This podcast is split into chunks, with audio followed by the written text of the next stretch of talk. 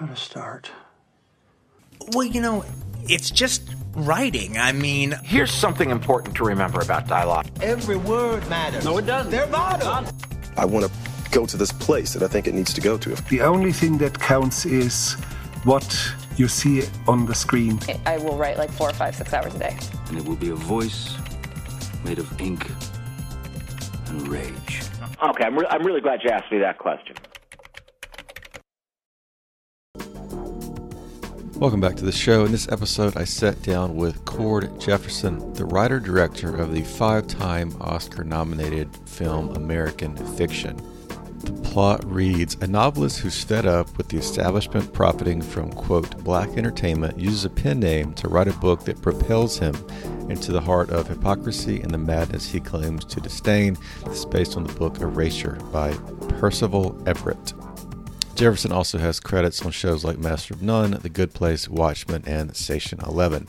In this interview, which will also be on the Creative Screenwriting website, we talk about his decision to become the director of this film based on the work and character details, how he dealt with failure when a project before this one collapsed on the finish line, and how he hopes this film improves the conversation about black entertainment along with what it means to be prolific today and focus on the things that you care most about. Here's my conversation with Cord Jefferson. The thing that I always wanted to do was to rem- remember that uh, what it means to be a writer is very is very big. You know, I think that I think that a lot of writers that I know limit themselves and they say like either I'm I'm a sports journalist or I write about politics or I'm a novelist. And I feel like for me I always wanted to look at writing as kind of a toolbox in the way that you can use a toolbox to build a coffee table or a, or a rocking chair or a house.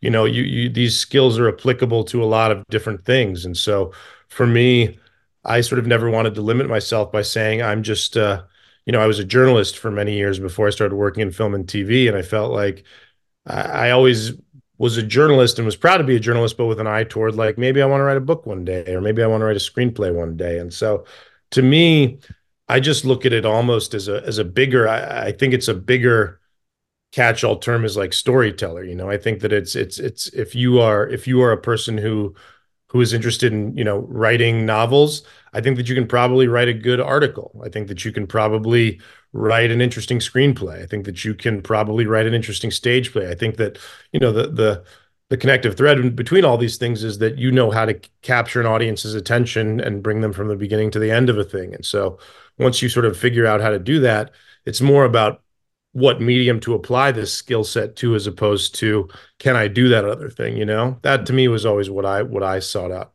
when it came to writing. When you kind of shifted to you, you've been in some great TV writers' rooms, uh, The Good Place, Master None, Watchmen. Did you do anything differently, maybe habitually, because of your journalism background? Anything that was different about you? Yeah, I think that I think something that journalism teaches you is to you know it's like the nut graph of a, of an article right? It's it's sort of like why why are you telling this story? Why should we pay attention to this story on this day in January of 2024 instead of the millions of other stories that we that we could be paying attention to? Why should this be on the cover of the newspaper? And so every time that I approached a, TV or or TV show or movie I always asked myself what is the reason that this should exist? Why should this be in the world right now? And I think that you know sometimes uh, I think people don't really ask themselves that. And they're just like, well, this is a story. And I think that it could have an audience or sort of like, this is something that, that I think is cool. And it's like, yeah, that's great. And sometimes, you know, that that's, that's reason enough to put something into the world. But for me, I always want to go a bit beyond just like, this is a cool story and more like, why is this a cool story for 2024? And I think that that, you know, sort of like asking yourself about the,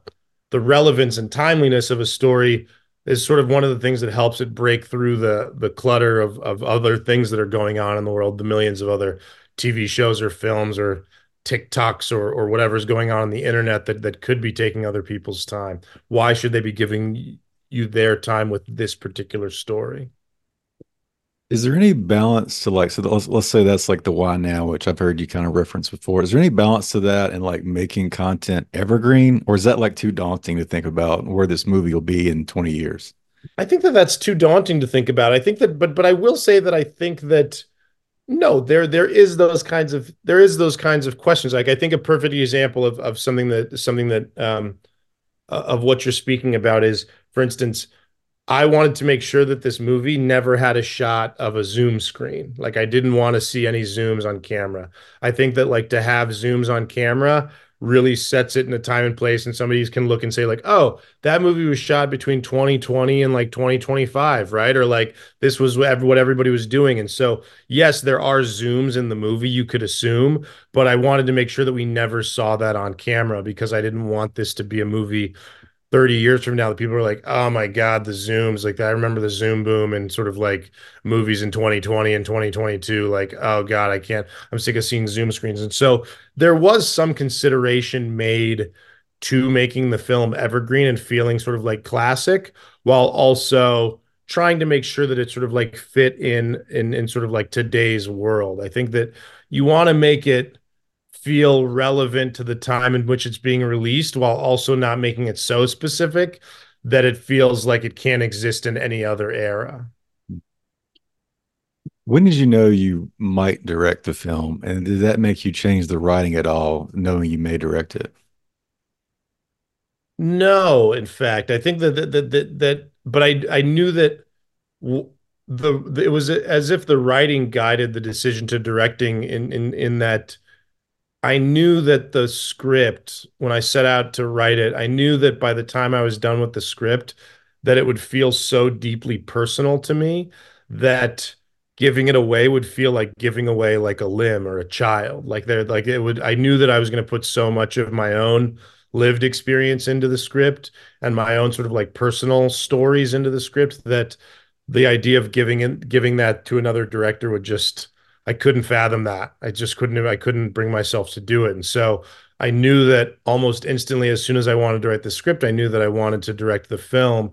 Um, and it's in fact that sort of the script is what gave me the courage to direct the film. It's because I knew that the script would be so personal and that I would understand the script and the characters on such a fundamental level that that's what actually gave me the courage to direct, even though I'd never directed anything before. It was like everything can come from this story that I know uh, so intimately, these characters I know so intimately, all the decisions that I'm going to make as far as the technical aspect of directing, that can all sort of like be guided by the script itself. So, um, but but it is it is sort of directing has now shaped my writing in a very real way, and that the scripts that I'm working on right now, you know, I've had several instances where I'm writing a scene and I realize like if I were to direct this right now, I would cut, you know, half of this. Like I know that sort of like half of this is unnecessary. We sort of don't a lot of this is just sort of like writing for the sake of writing because you like the language and you like the dialogue, but do we actually need it in the final in sort of like the final um, iteration of the film? And I think no. And so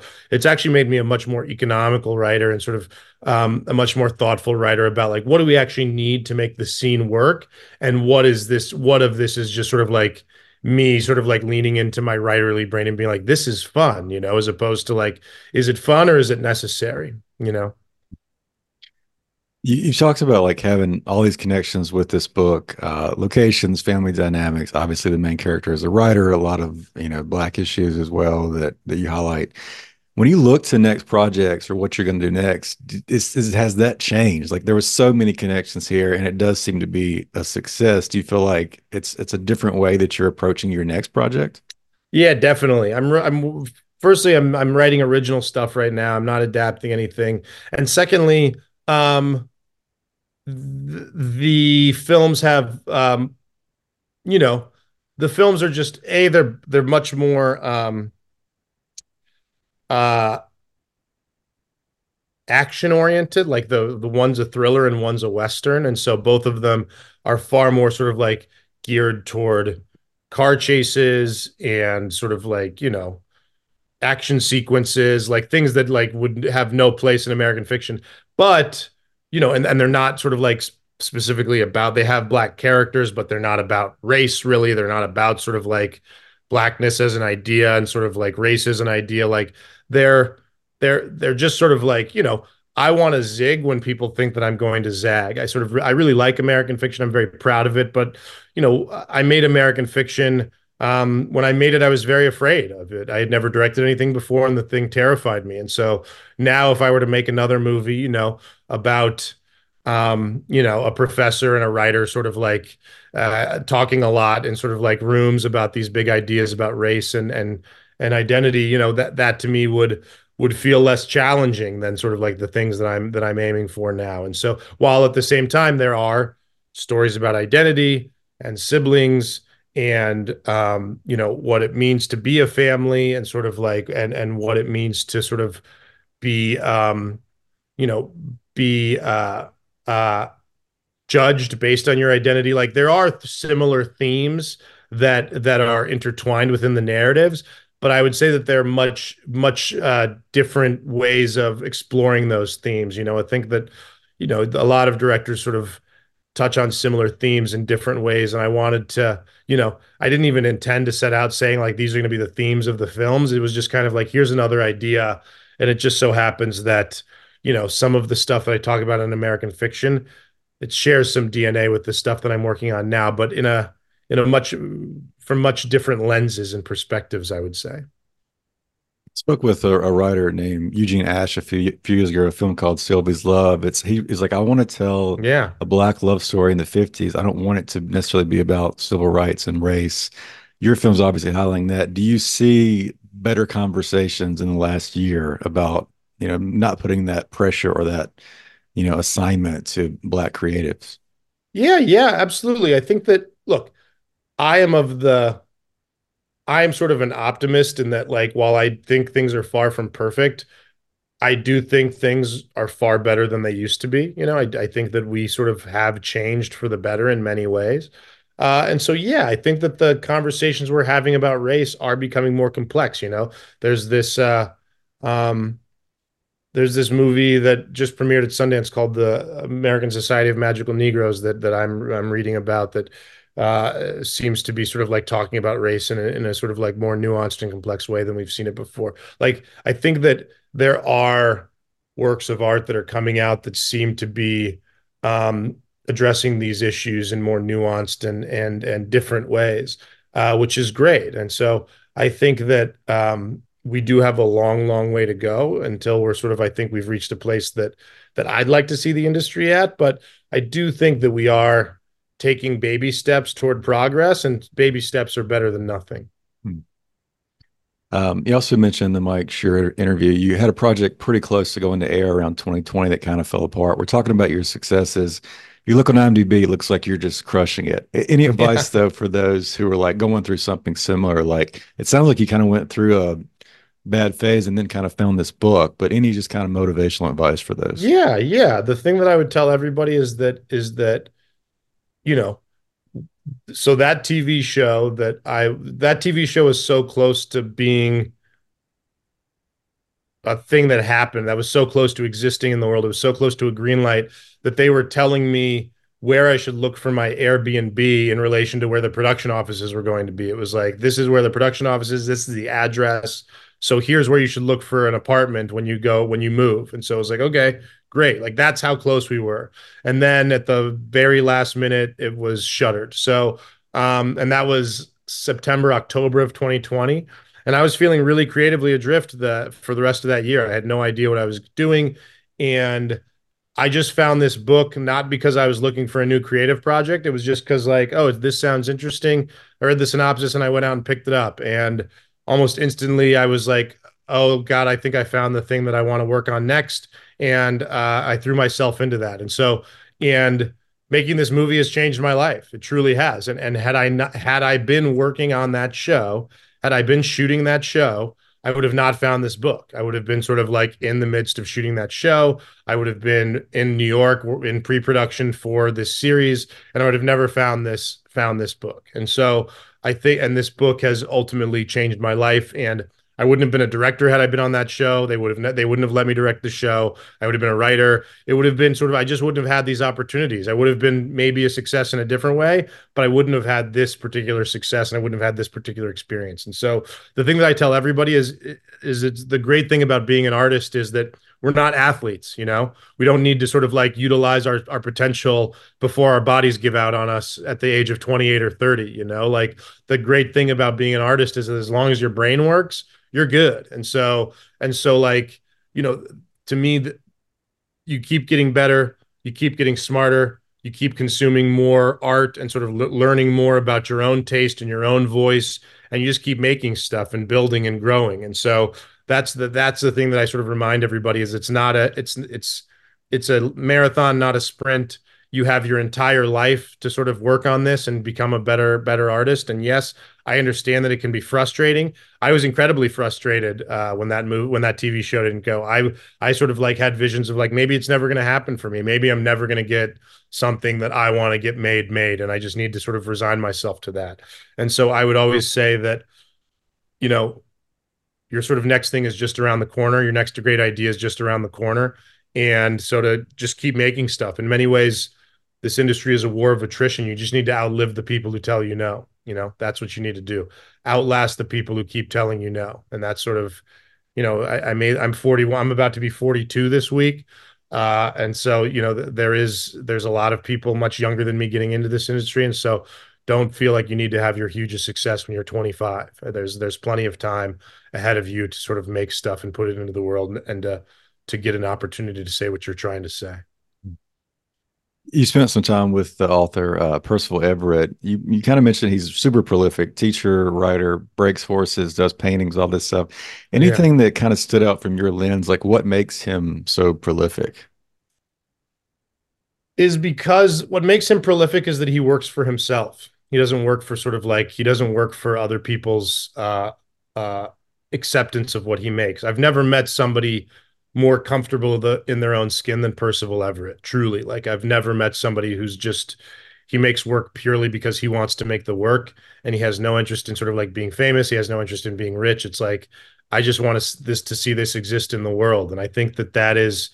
You know, Thelonious Monk, who's who's sort of the the namesake of the character in American fiction. Thelonious Monk has this has this quote where he says, um, he says uh, a genius is the one most like himself and i think that that is sort of something to keep in mind is that is that this and and, and a lesson that i that i you know a lesson that that i've taken since taken from percival but that i didn't know before i'd met percival is that american fiction is the first time that i'd ever written a script entirely for me it wasn't somebody coming to me with a novel and saying hey we got we got the rights to this novel are you interested in sort of like trying to pitch on it or hey, uh, we're looking for uh, a movie about a black writer and his family. Do you have something that sort of like could fit in that in that worldview? It was more just like I found this thing that I was deeply passionate about and that I loved, and I felt like okay, I want this to exist in the world, and I want to sort of I want to write this just purely out of my passion and it was the first thing that I'd ever had made. You know, I, I wasn't writing it for any other thing other than I loved it.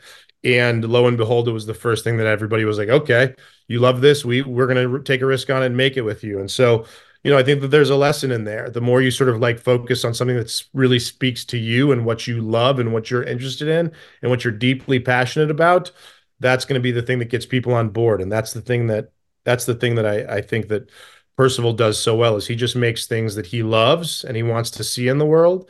And now to be fair, Percival makes novels and I think that it's easier to get novels published.